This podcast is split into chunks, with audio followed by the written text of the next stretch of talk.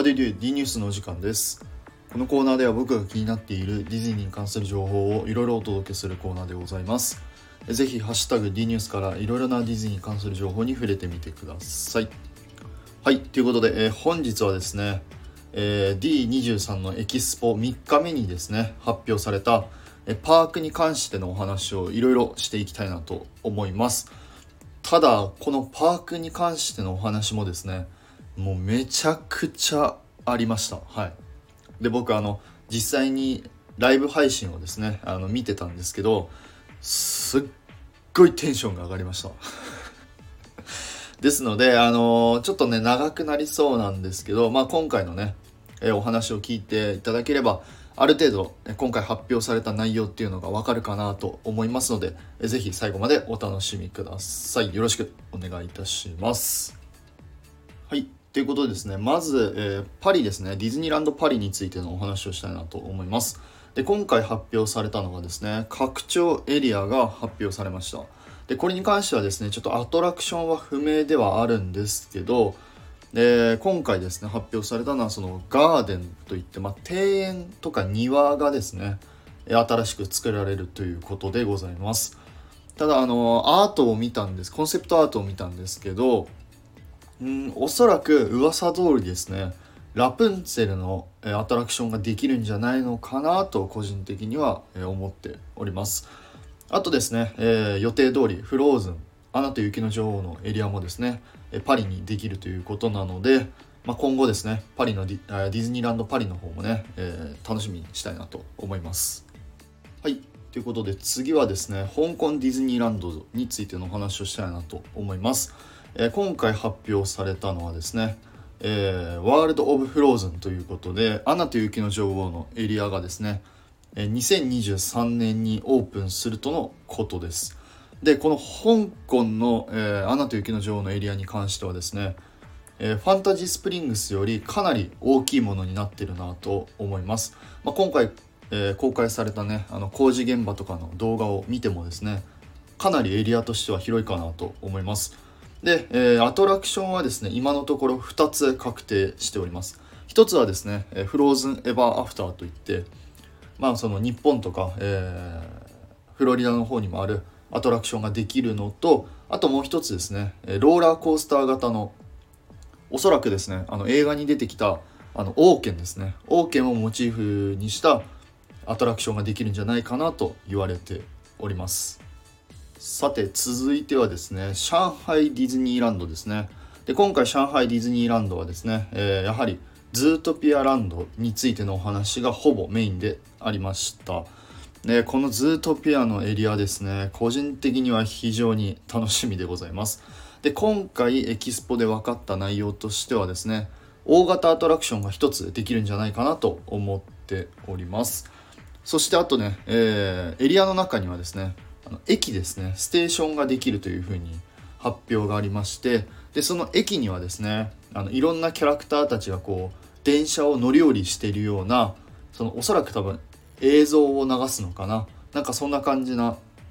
えー動画あのコンセプトアートがですね発表されておりました。でまたそのエキスポの方ではですね、えーズートピアに出てきたハウザーっていうあのヒョウのキャラクターがいるんですけど、まあ、そのヒョウのキャラクターの、えーオーディオアニマトロニクスとかそのそれ以外のキャラクターのね、えーオーディオアニマトロニクスも公開されてこれはですね非常に楽しみにしております。おそらくエリアもね結構大きかったのでアトラクションもあと12個ぐらいありそうな気はしております。このね上海はですねかなり暑いですね。今後にちょっと楽しみに今後楽しみにしたいなと思っております。さて次はですね日本でございます。はい。日本来ましたねやっぱり。鏡社長も出てました。大変嬉しかったです。で、えー今回やっぱり発表されたのはですねファンタジースプリングスについての発表が、えーたくさんありました。で、えーエキスポの中ではですね、えーエルサのオーディオアニマトロニクスが発表されて、えーやはりじゃなくておそらく今回、えーファンタジースプリングスにできるのはフローズンエヴァアフターのアトラクションで、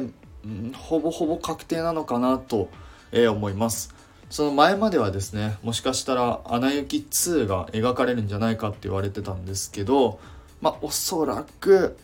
え、フロリダにあるフローズンエンバーアフターができるんじゃないかなと、え、思います。でエキスポの展示の方ではですね、えー、他のアトラクションのライド乗り物がですね発表されておりました。でおそらく、まあ、ちょっとざっと説明すると、えーね、あすいません。ピーターパンのアトラクションの、えー、ティンカーベルのアトラクションについてはやはりその小回りが利く、まあ、小さいアトラクションじゃないかなと思います。でピーターパンの大型アトラクションに関してはですねまあ、ユニバーサル・スタジオ・ジャパンにあるスパイダーマンみたいなアトラクションになるんじゃないかなと思います。であと、えー、先ほど言ったアナ「アナと雪の女王」に関しては、えー、フロリダのねフローズン・エバー・アフターというアトラクションがあるんですけど、まあ、それとほぼ似たようなアトラクションかなと思います。で最後にラプンツェルですね。ラプンツェルに関しても、えー、ボート型のライドアトラクションに、えー、なります。まあどうなんでしょうね。カリブの海賊とかそこら辺にちょっと近いアトラクションになるんじゃないかなと、え思っております。でその他にもねそのアトラクションのポスターっていうのもいろいろ公開されてますので、えー、ぜひ気になる方はですねあの D エキスポ20ん？ディズニー？ん エキスポ22とかで調べていただくと多分画像が出てくるかなと思いますので、えー、ぜひ調べてみてください。またちょっと詳しくはねここら辺ちょっとライブ配信とかで話そうかなと思ってます。さて、え、次はですね、カリフォルニアディズニーランドについてのお話でございます。で、今回カリフォルニアディズニーランドですね、え、発表されたのが、やはり噂通りですね、アベンジャーズキャンパスの拡張エリアが発表されました。で、プラスですね、アトラクションも一つできるという発表がありました。で、今回、まあ、あくまでもプロジェクトの段階なんですけど、まあ、アトラクションの内容としてはですねあのサノスっていう、えー、ボスがいるんですけど、まあ、そのサノスをね、えー、いろんなキャラクターで倒すみたいな感じ のアトラクションがねできるっていう風な、えー、発表がありましたね。あのケビン・ファイギからね、えー、こういう発表があったので非常に嬉しいなと個人的には思ってます。でそしてそしてもう一つはいなんと、えーベイマックスのエリアですね。サンフランソ東京ができるとの発表がありました。いやーこれねびっくりしましたね。はい。で詳しいことはねまだちょっとよくわからないんですけどまあそのベイマックスのねエリアがついにカリフォルニアディズニーランドの方でできると言われております。ねあのどんなアトラクションとかどんなレストランができるかっていうのはね非常に楽しみにしていたいなと思います。はい、そして最後ですね、えー、フロリダディズニーワールドについてのお話でございます。さあね、もう衝撃的な話が入ってきましたね。びっくりしました。で、今回ですね、あくまでもプロジェクトの段階ではあるんですけど、まずですね、アニマルキングダムにズートピアとモアナのエリアを作るよと、えー、発表がありました。はい。で、えー、まあ、おそらくなんですけどダイノランド USA っていうあのエリアがあるんですけど、まあ、そこをね潰してこの2つのエリアをね作るんじゃないかなと、え言われております。そしてもう一つもう一つはですね、えー、マジックキングダムのフロンティアランドにリメンバーミー、